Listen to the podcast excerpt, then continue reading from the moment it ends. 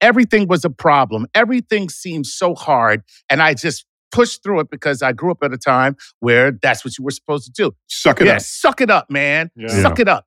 And so I got to a place where it was literally killing me. And uh, I went and saw a professional, and they were like, "Yeah, we we we can help you with that, man. We just." And as a result, now when I feel happy and I'm in a like social setting, um, I'm not faking it anymore. You know. And and some people were like, "I wish you would go back to faking it because you you're a little much."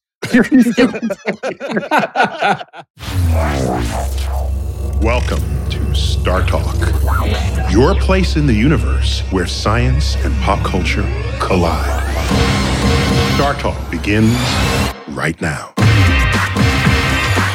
This is StarTalk Special Edition. Neil deGrasse Tyson here, your personal astrophysicist. And as you know, for a special edition, we have Gary O'Reilly. Gary, how you doing, man? hey, Neil. I'm good, man. Thank All you. right. And of course, we got Chuck. Chuck, how you doing, man? Hey, I'm doing well, man. Thanks for asking. All right. All right. We love you, Chuck. Today, we're going to talk about something I don't think we've talked about before. We're going to talk about depression, something that we all know about. It afflicts so many of us.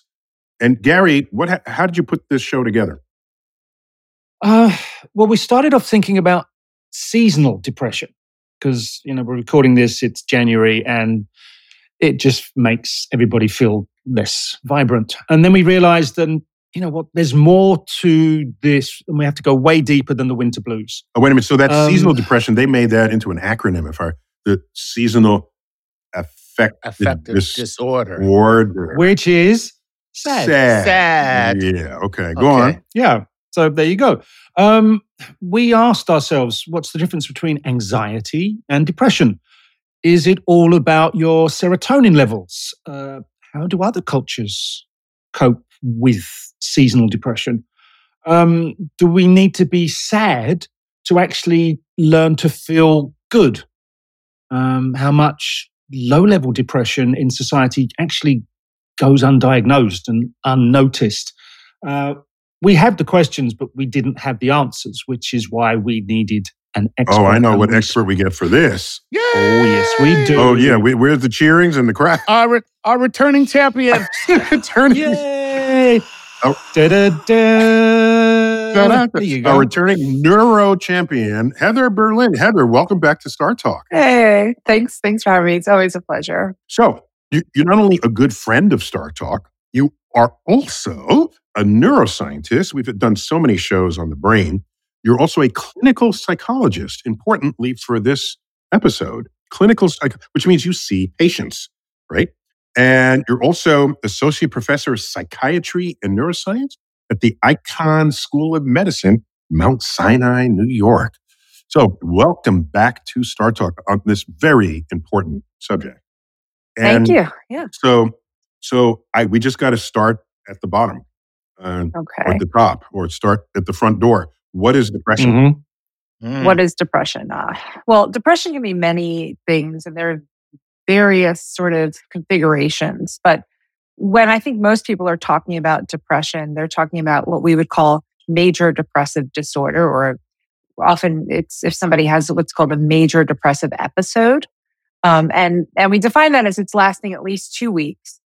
Um, you have to have significant um, depressed mood, loss of interest in pleasurable things. Um, you sometimes end up eating more or eating less. So change in your eating pattern, change in your sleeping pattern. You might be sleeping more or sleeping less. Um, and there's various other symptoms, but usually it's just having this very um, pervasive sense of sort of hopelessness. Maybe you lose energy, you have, you're less motivated, and the things that used to make you feel good or happy or bring you pleasure don't bring you pleasure anymore. So, Hmm. Heather, why two weeks? That feels so arbitrary. Well, you know, we all have various fluctuations in our mood, and we sometimes have depressed days, days where you don't feel like getting out of bed, you don't feel motivated, you just again feel this pervasive feeling of maybe sadness, loneliness, isolation. Um, You would call that normal.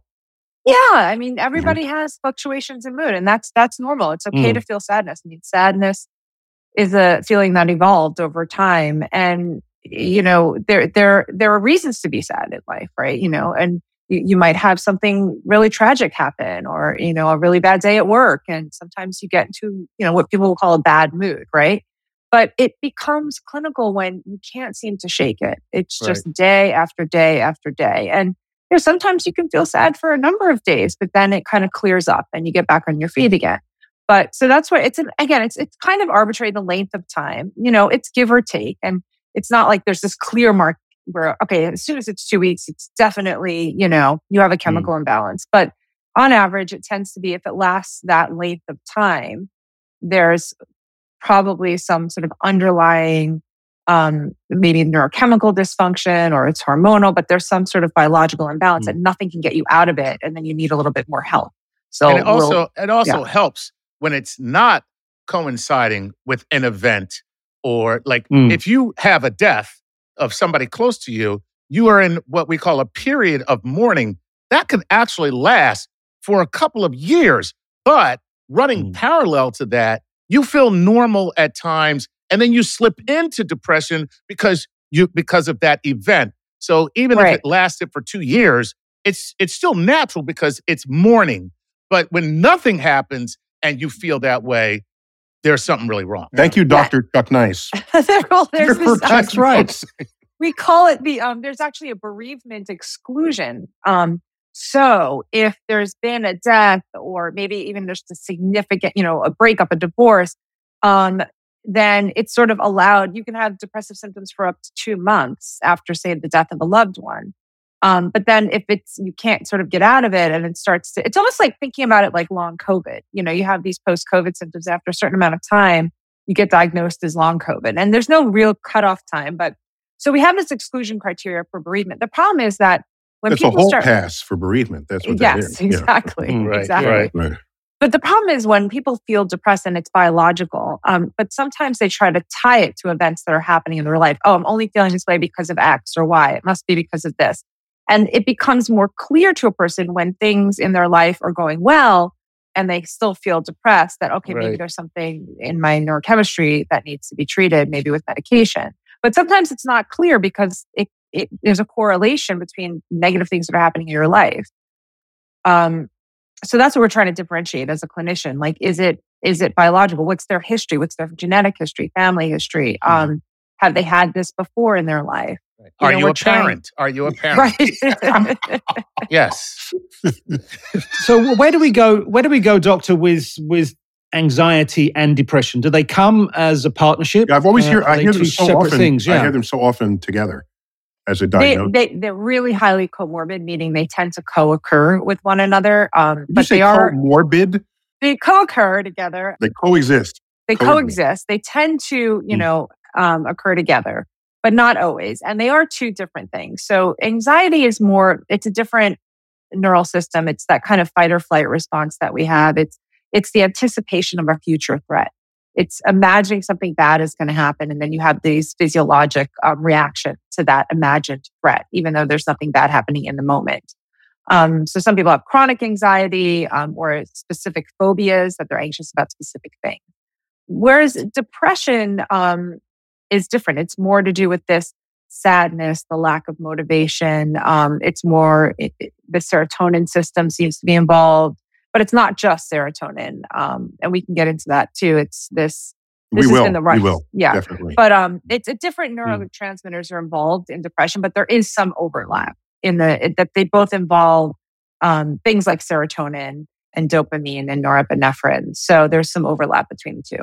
So Heather, I, I collect old science books, and some of them are medical textbooks and medical, uh, you know, what people thought was going on with human physiology in the day. And a common term back then was melancholy. Did that term like predate the word depression? Did it mean something else? Clearly, it existed as a condition long before our modern ailments started affecting us. Yeah, it started. I mean, really, when you go far back, um, you know, we thought that, well, like scientists thought that all of these psychological disorders had to do with an imbalance of certain fluids in our body. And so melancholia was actually too much black bile, which I think is like too much poo. basically. Wow, so that's where Um, the word comes Mhm. from. Wow. Okay. and Very they cool. and they it Mm. was so so that was the sort of you know the the, the dark sadness um and now we would but wasn't there that also like your uterus was of course making you Oh, yeah. hysteria was um they thought hysterical women was the uterus was detached and it was kind of floating around the body um and causing us to be hysterical that's That where is a- Mm. oh my God, I'm pregnant in my throat. Damn, people were idiots. That- Yes. Which know, makes me wonder what are we going to think 200 years from now? Yeah. Oh True. gosh, yeah. But I mean, this this existed, you know, for as long as humans existed. We called it different things. We thought there were different causes. Um, but but there's this what we have we call now dysthymia or persistent depressive disorder is a little bit different than what what we'd call major depressive disorder. Dysthymia is having that low level like sadness. It's not as intense as a depressive episode, but it lasts longer. So it could be like two years of just a kind of down mood. Um, and and so there are different like gradations of what what people used to categorize as different things in the past now we're trying to differentiate it and correlate it to underlying you know brain dysfunction So, if you've got a persistent state of depression, Mhm. uh, you're most likely going to get prescribed antidepressants. Now, are they the cure, or are they now seen as part of what is it, a serotonin hypothesis and the the sort of yes, no, maybe scenario that plays out there? Hmm. Yeah. What's what's a what's a quick primer on the chemicals of happiness and sadness? Hmm. okay so um for many years we had this kind of hypothesis it's the the monoamine neurotransmitters which are um you know serotonin um dopamine is related. The idea is that there's there was too little serotonin in the receptors, um, and this is what was causing depression. And so the the treatments that developed over the last say 50 years were how do we increase serotonin in the receptors, and that's what's called SSRIs, selective serotonin reuptake inhibitors, meaning you Hmm. inhibit the the the neurons from sort of cleaning up the serotonin out of the synapses so it stays there longer um, and it can activate the neurons for longer and and that is part of it but what we've learned is that there are many other um, things that are contributing to depression it's not just serotonin But just So there's- understand what you're saying. Yeah.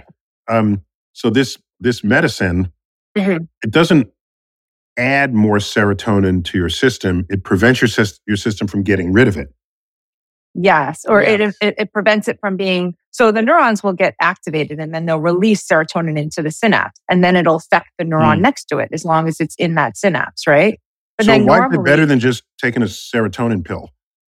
well um there Because Because- that's that pill is called Molly. there there are actually other ways so there are um other ways to increase serotonin in the recept in the um you know in between neurons you want to have more serotonin so there are ways that you can get to that there used to be other drugs older drugs called mono amine monoamine oxidase oxidase inhibitors or MOAs um, but they weren't as effective as the SSRIs or, or just much more selective. And there are different receptor sites for the serotonin. So you can actually be selective in like those receptor site, you know, 1A and 1B. And so we're getting more and more honing in on exactly where we want to target. And there's different serotonin receptor, site, receptor sites in different parts of the brain. So again, instead of like coating the whole brain with serotonin, you can be more targeted with what you're where you're trying to activate the serotonin. Like you can target it more toward the prefrontal cortex if there's more, let's say, serotonin receptor at A1 in the prefrontal cortex. This is getting into the weeds, I'm sure, but but but it is more selective with that's why they're, you know, selective serotonin reuptake inhibitors. Okay, have we gone down the route successfully of alternate treatments outside of this is chemical, we'll deal with it with another chemical? And, and I, you see these ads. Not ad, I've read somewhere where a walk Hmm. in nature has some chemical value to your brain yeah. through the woods. Absolutely. Of you can increase your, you know, your say your dopamine and your serotonin through just, you know, interacting in the world. I mean, that's I mean, a lot of what talk therapy is doing and just social being social being around friends can make you feel mm. good walking Yeah. in nature changes your brain right when you change your environment and the stimulation so it doesn't have to be just with drugs but when you have let's say a genetic predisposition um, where you might produce less of this neurotransmitter. Um, Right. Then that's where the kind of drugs come in that you need an extra little boost on You top of these other strategies. Yeah. Um, but the the other aspect is that not everybody is is it doesn't work for everybody. So ser- Right. SSRIs are the first line treatment, but sometimes you need S. Some people have SNRIs, which is um, affects also the the norepinephrine system, um, and even those don't work for some people. And then we get into what we call treatment resistant depression, and then we get into these alternative treatments that we have now. Like what? Yeah, exactly. Yeah. Yeah. What are we doing? Well, Sh- shock shock therapy. Uh, yeah. yeah, a good, t- a good talking to. You know what? What? Which is what used to happen, and now we've we hopefully have progressed.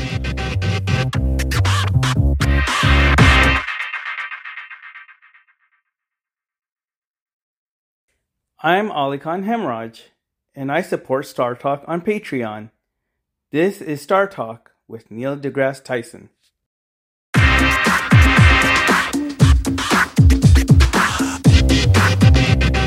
Before we go into this subtopic, let me just say that if you're a person who is experiencing what Heather just talked about, the telltale sign is other people may not know you're depressed because you learn how to mimic what it is to be a happy, normal person. So if you find Mm. yourself kind of empty and feeling like, wow, all these people seem really happy and I'm just acting that way, you might be a good candidate to talk to a doctor about something that something that's good, baby. something that can help, something that can help you out is what I'm saying. Um, Tucker's shaking a bottle of prescription pills that we cannot read because the resolution well, of the it's screen so is not so high she was talking about SSRIs. Uh, Mhm. that is this is a dopamine reuptake inhibitor Ooh, nice. because because I don't make enough dopamine. My brain does not make enough dopamine. And so as a result, without this, I found myself faking it through life for a very long time, dragging myself out of bed. M- Everything was a problem. Everything seemed so hard. And I just pushed through it because I grew up at a time where that's what you were supposed to do. Suck it Man, up. suck it up, man. Yeah. Suck it up. And so I got to a place where it was literally killing me. And uh, I went and saw a professional, and they were like, "Yeah, we we we can help you with that, man. We just." And as a result, now when I feel happy and I'm in a like social setting, um, I'm not faking it anymore. You know. And and some people were like, "I wish you would go back to faking it because you you're a little much." you were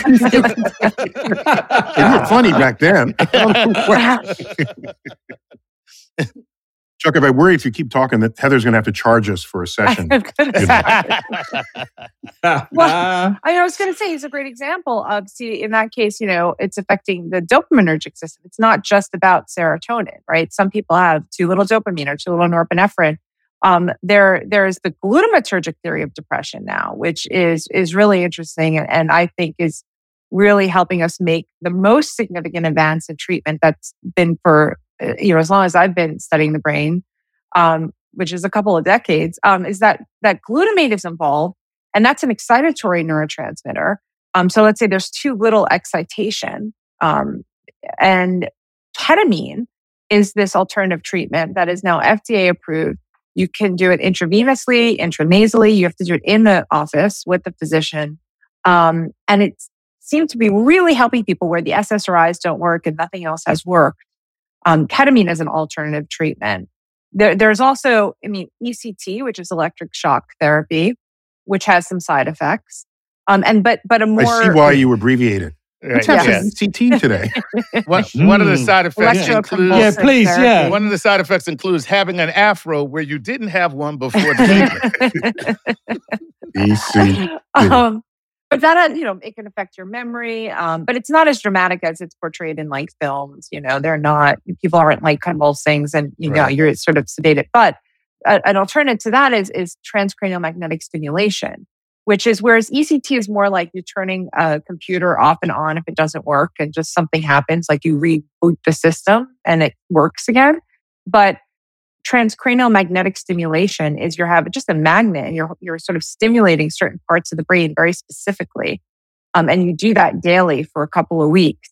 And that seems to have a significant impact as well. So, Heather, when we talk about triggers, uh, one of the more common ones we heard about is as we mentioned earlier, seasonal affected disorder or SAD, where the sun stays low in the sky in the winter months. And if you go above the Arctic Circle, the sun doesn't rise at all. Um, my wife grew up in Alaska, where the sun would rise at like 11 in the morning and set at two in the afternoon, something like that, or one and two in the afternoon. So she grew up in that and didn't know anything different than that. It's just dark. It's not nighttime, it's just dark. And if you if that is your life, then how could it be a trigger for something if that's all you've known?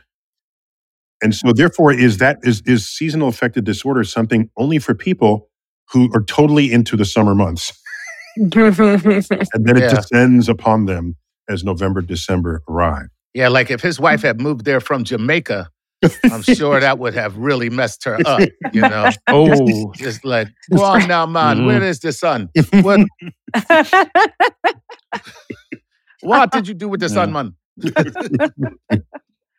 um, yeah, so it, you know, there's with depression, you know, we have it's called the stress diathesis model, meaning that certain people might be born with a kind of predisposition toward depression, but they might never develop it unless there's some sort of environmental stressor. So, like, why is it that you know only cer- certain people? It's similar to PTSD. Like, a lot of people can go to war, and only certain of them, a, a percentage of them, develop PTSD, and others have this sort of resilience. Why is it that when the winter months come, a certain you know percentage of people go on and get um, seasonal affective disorder, and others are are fine? And and it might be that they they had this genetic predisposition toward depression, and the and the lack of light and the darkness, and um, is is the trigger for it uh, to sort of you know it has this kind of cascade effect, um, and then the symptoms come on. So Um, I would have, or- I would have guessed naively that when you walk into your home, you turn on the lights, right? And all the lights are on anytime you are indoors. When there was a day where if you came in at night, you'd light a candle and work your way around the home or light the oil lamp. And so dark sunset was a major shift in your exposure to light. Not anymore. I walk through Times Square, Midtown Manhattan. I don't even know if it's You, you nighttime. can't even tell if it's nighttime. You can't even Mm. tell. Yeah. But there's a certain type of light, right? So it's also, you know, we're also thinking about the, these hormones and as well as, you know, neurotransmitters, but like melatonin.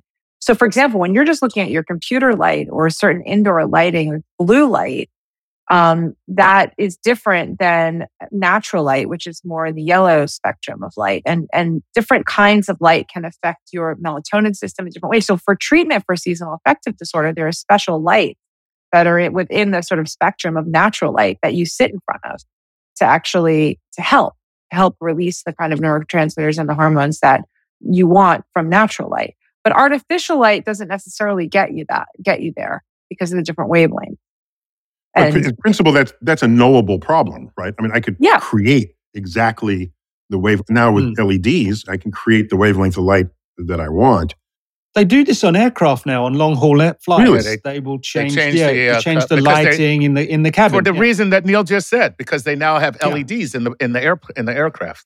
Mhm. Yeah. Yeah, so it is a controllable problem. We can start to, you know, figure out what's the best setting and the timing and to help people that are, you know, prone to get this kind of, you know, just depression during the winter months. Um, but I also would suggest, and, and this is something that I, I I'd actually want to look into because I think it is interesting that if you grow up in one of these places like Alaska or you know, you know Iceland or Norway, you know you might just adapt to it over time. That your brain you know adapts and adjusts Mm. to it. Whereas if you move there from somewhere else, it might really be a shock to your system and enough to trigger a depression. Um, if you're again, if you have that predisposition toward it. And what about social cultural causes like poverty? Or in fact, let me say it both ways. I can Mm. imagine poverty where you don't know where your next meal is coming from that can bring a level of depression to you. But so too, yeah. if you're fabulously wealthy, Mhm. There's an expectation of how every day would go. And if one little thing goes wrong, that really stands out as a force of sadness in your life. And is this, might that be an explanation for why suicide rates are not higher in those who are who are suffer abject poverty than those who are fabulously wealthy? Is, or what, what is the latest numbers on the suicide rates? Do we mm. know?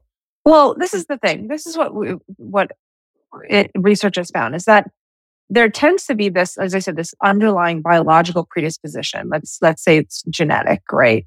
That regardless of whether you're in the worst poverty circumstances or in the best, you know, whatever, you're super fabulously wealthy, that it doesn't have that huge of an impact.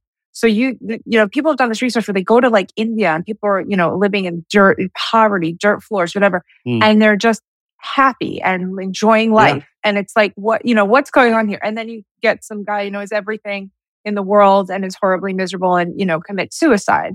Um, on his um, yacht. On, on his, yacht. yacht. Exactly. Yes. Like jumps off the yacht but but and they also found that when when something really good happens to someone like like they win the lottery um you get this little blip of like happiness and then they go back to whatever their baseline is so if they're generally a miserable person they'll end up going right being back a miserable person miserable with money with money right. exactly yeah. and then yeah. if you take somebody who has like resilience they might you know get a horrible car accident you know become right. paralyzed they'll have a little blip of you know sadness and then they recover and go right back to being right back to being a, happy a great person so it's like almost a little bit independent of environmental circumstances, whether you have this kind of resilience or not.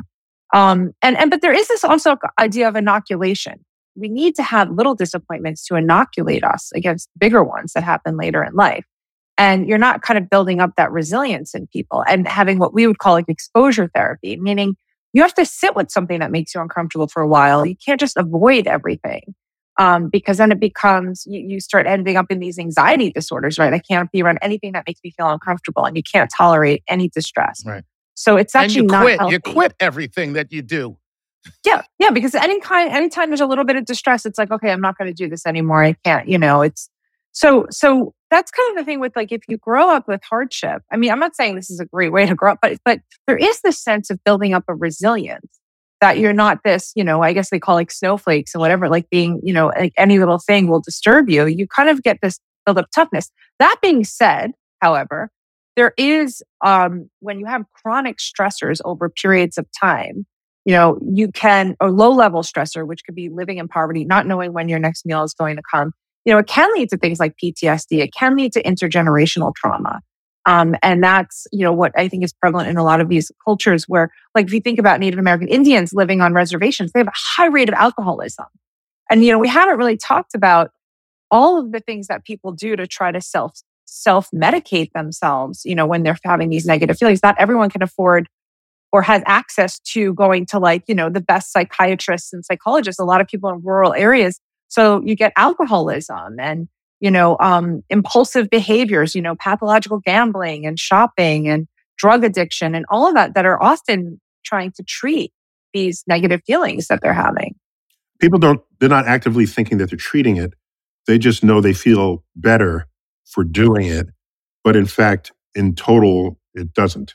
It doesn't. No, yeah.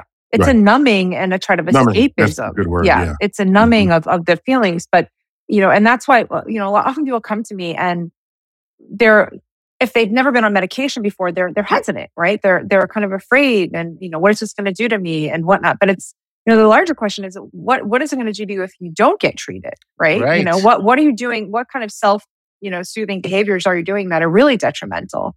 Um, and I don't think medication is for everyone. And I'm very conservative when I kind of would recommend to a patient when to see a psychiatrist um, for medication. But when it is needed, and when there is a neuro- neurochemical imbalance, it can really make a difference in a person's life, as Chuck yeah. may testify to. So, in, in, yes. So, in society, Taking doctor, just how much of this low level depression, oh, mind you, some of the things you've just described aren't quite low level, but how much in society is undiagnosed? You know, it's we don't really know, right? It's hard to say. There are there are um, cultural differences, but sometimes it's just you know not it's not socially acceptable to have a mental health issue, right? Like it's becoming more so, especially in the younger generation in, in the United States, to like it's acceptable to say I have uh, depression or I, I, I would still say there's a big stigma attached to it. You know, there's like, you know, even people who talk about it freely, such as myself, you'd be surprised how many people, when you tell them that you suffer from this, you know, I have friends who are just like, not you, or, right. oh, come on, man, you don't need that. Or, you know, they'll They straight up just feel like this is not necessary. There are other ways that you can get your brain to do what you want it to do. Wait, wait, Because- but Chuck, there's also um, why are you using dandruff shampoo? You don't have dandruff. You know, Right. that one too. right, right, right, That- and then the answer is exactly. Sorry. there are people who, you know, exactly when you start taking medication and then they start feeling better and then they say, well, I don't, I don't really, do I really need this medication? And you get into this conundrum, right? And then I'll say, okay, well, you can go through a trial period and get off it and see how you feel because it's like once you're on it and you're feeling better, you're saying, what do I really need to be on medication for? So sometimes patients cycle through this a couple times where they go on and off the medication just to sort of prove to themselves that that actually it is doing something and that they need it. Um, but the stigma really it, it it it it's so frustrating. I mean, I do think it is getting better compared to where it was in terms of the acceptance, but the brain is like any other organ. You know, it's like it's okay to say, "Oh, I'm taking this antibiotic because I have this," you know, infection. Oh, And I that- have- that's what we're calling it now. Oh, thank God. I knew an actor who is has depression, and but he when he's about to go to make a film, that you have to go through a medical examination, especially if the film is very expensive and because there's an investment being made in you.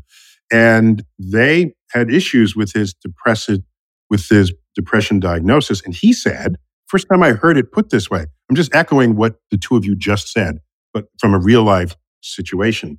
He said, I'm medically treated for my depression. And so, therefore, I can work. You shouldn't think of that as different from anybody else being treated for any other ailment that might interfere with their work, provided the medicine brings you back to where you need to be. And that it was so sensible and so clear that the brain is just another organ that's being treated. Yeah. And for some reason, we think that it's like it's like if someone had MS and they said, okay, sometimes I have flare ups, but you know, I have this medication that helps me with that, right? They wouldn't be a liability. And it's the same thing when you're being, when you're, you have a neurochemical imbalance and it's being treated. You know, I mean, there are some stipulations where they say, um, you know, for example, in, in, child custody cases and things like that, well, you know, it's predicated on the fact that they have to be on their medication. They have to stay on their medication, right? Because that is what's keeping them in balance. But this idea of like, oh, just suck it up, you know, like like that you can make just be happy, right? Make your sadness go away. It's like Don't worry. Right. be happy. The stupid. I bet it's that really- got a lot of people out of depression. That the song. Bobby Right. Yeah. Treatment. like right. just I bet be that- happy. Like you don't think I'm trying?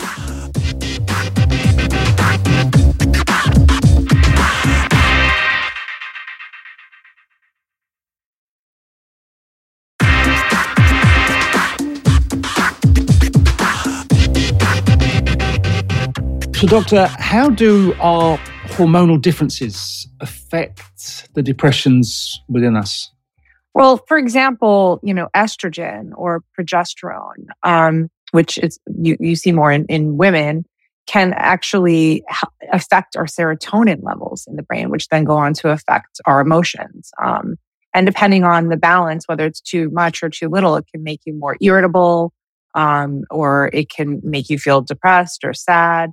And so there's this this delicate balance between these hormones and their impact on the neurotransmitters, which then go on to affect us emotionally. But if I if if I as a man take those hormones, will I start having those same effects, or will be fighting my testosterone and to have a whole other effect? Yeah, because you have, I mean, and, and women have testosterone too, right? And there's all these differences, right? You know, but testosterone can lead, tends to lead to more like aggressive behavior. But if, if, if, if we were to give you some progesterone, um, or estrogen, it might just help like modulate the, the effects that the serotonin is having and just kind of make you less aggressive, but not, not necessarily make you feel depressed. There you go. Instead of saying take a chill pill, we should be saying take some estrogen, man. No, what you really need is oxytocin. So oxytocin Ah.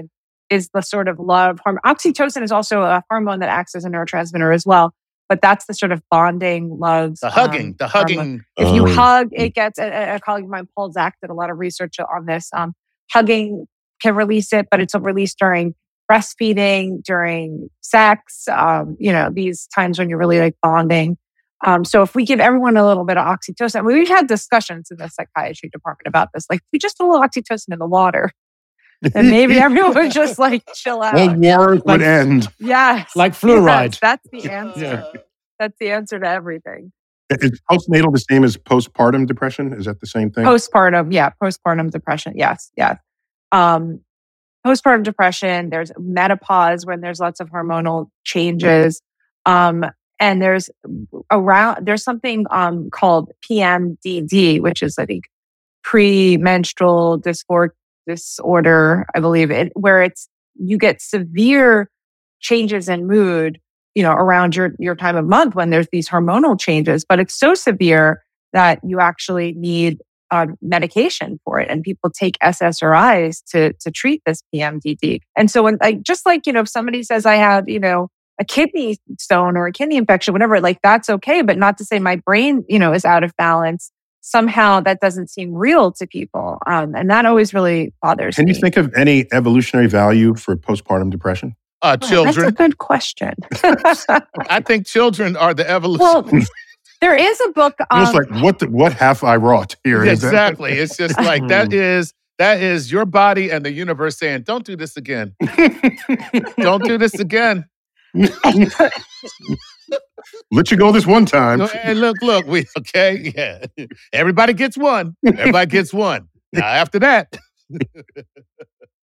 Um, so there's a book. Um, it's called "Good Reasons for Bad Feelings" by an evolutionary psychologist named um, Randy Nesse, and it really goes through. It's a really it goes through all the different evolutionary reasons about why we have these emotions. But one theory about depression is that it actually helps elicit elicit help when you need it. So all the outward signs of depression, like you know, you're you're huddled up in a ball, you can't get out of Mm. bed, you're crying, whatever, that actually will elicit help in your community. So people will come to you, you know, oh, hey, let me help you take care of like your child. You, you're not in a good way, right? right. And so that that might have been one adaptive um, reason, evolutionary reason for depression. Um, the the but but not everybody shows those outward signs. Like Chuck was saying, I mean, there's just great commercial. I can't believe that they have these commercials on television, by the way, for you know psychiatric treatment. Because then you have patients coming to you like, oh, I saw this commercial. Can I take this drug? But there's this one good commercial where they have these people holding up these happy masks, you know, and they're walking around with like a happy face on, and Well, that's the like, fake person, the fake. the fake yeah, Yeah, and then like facade, yeah. really they're they're underneath So- and i find that actually comedians uh, all the comedians i've met um, and i've met quite a few they all have come to me and have some level of like depression Yeah, or well, anxiety they're all in of course. therapy like all the therapy, they, and they all have the happy mask. right and it's like this really they're like well i never feel as good as i do when i'm on stage and when i'm Right. making people laugh and then it's almost like therapeutic in a way um so i think that's that i don't know if there's been studies done but that but again anecdotally there's a higher prevalence um of like depression and anxiety in comedians um at least i mean again this is my small sample size but but it's quite a few so there's this idea of masking but if you We get have a away sample from size of one here, and it's right 100% this is of what's going exactly evidence right here specimen a This, uh, yeah, this is our experiment. Right, yeah, right. Right. exactly. So, so doctor, go back, go back to the the woman who's crunched up in a ball and in in suffering severely, and an elder woman comes along and says, "It's okay, I'll take care of the child for you right now." That's fine if you live in a small tribe, a small village, and everybody. Does this work in the 21st century when everyone is disconnected and there's concrete walls between everybody? This is that's a really great question. So one of the the, the concepts in evolutionary psychology is that all of these uh, feelings evolved for a specific reason, um, but then they're butting up against modern society where it no longer is useful, right? So let's say it makes sense for us to be afraid of heights so you don't fall off a cliff, right? And there's experiments where there, there are these babies, and it's this cliff experiment where it's like there's actually a, a clear plexiglass, but it looks as if there's a big drop, and the mom's on the other side of it, and just going, "Come here, come here." and the baby will just like be frozen. Like you won't crawl across this clear plexiglass because it's That's a fucked up experiment. Uh, yeah, it really is. yeah, It really is. thank is. you. That It's is like- actually Yeah. yeah. Do I have to be the one to say that? I'm sorry. yeah, but you know what? You're, Can't believe you're my mother's thinking trying to kill me. I cannot believe my mother is trying to kill me. it's true. It's pretty. there are these videos. The poor baby like doesn't know what to do. It's like, mom, it's, come on, come on. It's just like frozen, but it's it's instinctive, right? But now for someone to be afraid when they're just on the 33rd floor of a building, because that same old evolutionary program, which was adaptive, is no longer adaptive adaptive in modern society.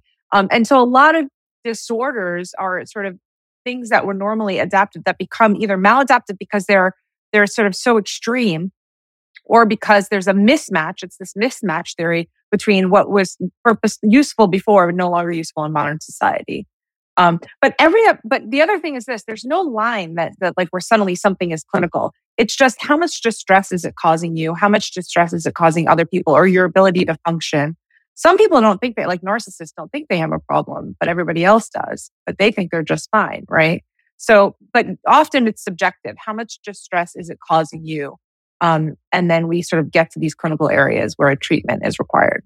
But Heather, I got time for like one more question. I want to sort of take the liberty of asking it. If someone comes into your practice and they, how do you decide if well, they just need to come see me three hours a week for two years, or you just, and that'll change them chemically or emotionally or psychometrically, whatever, or you just give them a pill and say, you know, call me back Good luck. if no, no, I mean, that in other easy. words, your yeah. profession, mm-hmm. you you come to psychiatry as a neuroscientist, and these are two different approaches to solving the problem. One of the person's laying down on the couch the other one is they're taking medicine. Of course, you can do both, but I foresee a day. Am I am I wrong here? Where you don't have to keep shelling out cash to a psychiatrist or a therapist. So we know exactly what the problem is, and this is the exact medical cocktail to fix it. And uh, it's a ah. one-stop shopping. I see. I disagree. That can't. That day is very, very uh, unlikely because the human brain is so different from person to person.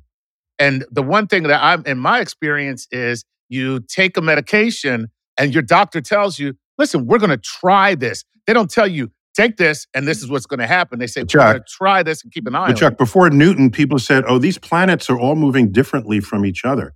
Well, this is very complicated. They all have their own movement. Oh, They're all point. doing their own thing. And Newton says, here's one equation, it's got it all. Right. So, so I'm, I'm what I'm asking I, I see is what you're saying. not is the brain complex, but are we just not there yet? And will neuroscientists come and save the day? Okay, the the brain is more than just the physical um, matter, right? It's the mind as well. So the brain is this really wonderful organ that it's physical and it has neurochemicals and, and neurons, but it also has this subjectivity. So it's both.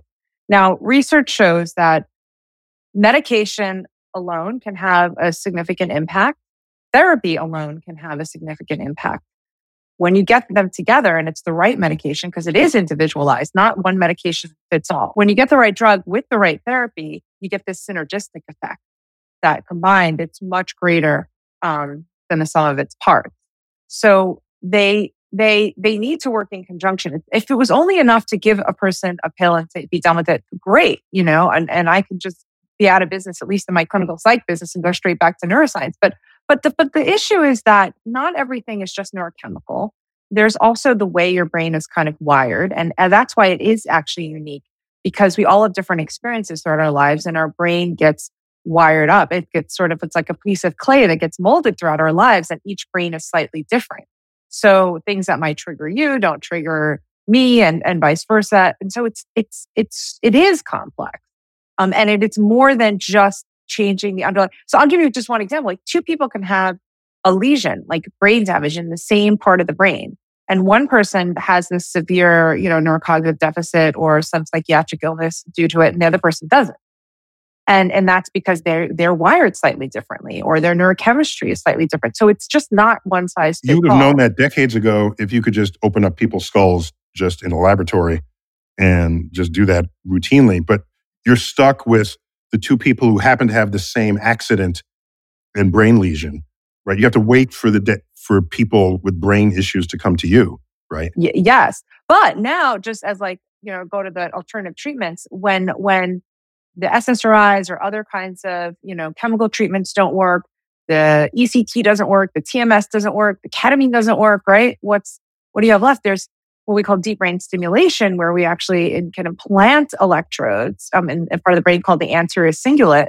Um, and, and Helen Mayberg, who's at Mount Sinai, was one of the founders of, of doing this work um, to treat depression, where this now you can actually implant electrode. It's being stimulated, connected to a battery pack, implanted in your chest. And you can control it. You can turn it up, you can turn it down, and you can literally change people's emotions in the operating room where you're like, they don't know whether it's turned on or off. And suddenly you turn it on and they're like, whoa, suddenly I feel great. I feel like I just won the lottery. And it's this level of control. And maybe that's, you know, where we're headed toward these neural implants. That, and that comes actually, from neuroscientists, not from psychiatrists. That's all I'm saying. And, and, and when they Right. put this in you, uh, Mhm. uh, when the operation is complete, do they go, "It's alive, it's alive"? but there are or now, now, Heather, you're worrying me. I don't want to ever like take a nap while you're anywhere within a mile radius. Tell me 'Cause I don't. You must Mm. be Wake up- real deep sleeper. Wake up with a chip in your head it. and a bunch of magnets around you, talking about why do I want to kill the president? I don't, All right, we gotta we gotta end it there. Uh, Heather, it's been a delight having you once again as our guest on this subject that I'm disappointed we haven't treated before, and uh, perhaps we can pick it up again when you see new developments on the horizon. You could bring it straight to us, and we'll put it right on StarTalk Special Edition. Heather, where can we find you in social media? And weren't you doing some TV right now? Yeah. Um, well, my my Nova series is now out. You can find it online. It's called Your Brain on Nova. Um, I'm on Instagram and Twitter at Heather underscore Berlin. Um, there is a book in the works that's like to be continued. Um, we'll have a, you know, I'll talk more about it, but keep a lookout. And yeah, that's it for now. All right, Gary, good to see you, man. Likewise, my friend. All right, and, good. and Chuck, uh, stay healthy. You rattling your pills around in front of us. this is why I'm healthy. This- I feel great, baby. I said stay healthy. Okay. All right. This has been StarTalk Special Edition. Neil deGrasse Tyson, your personal astrophysicist. Keep looking up.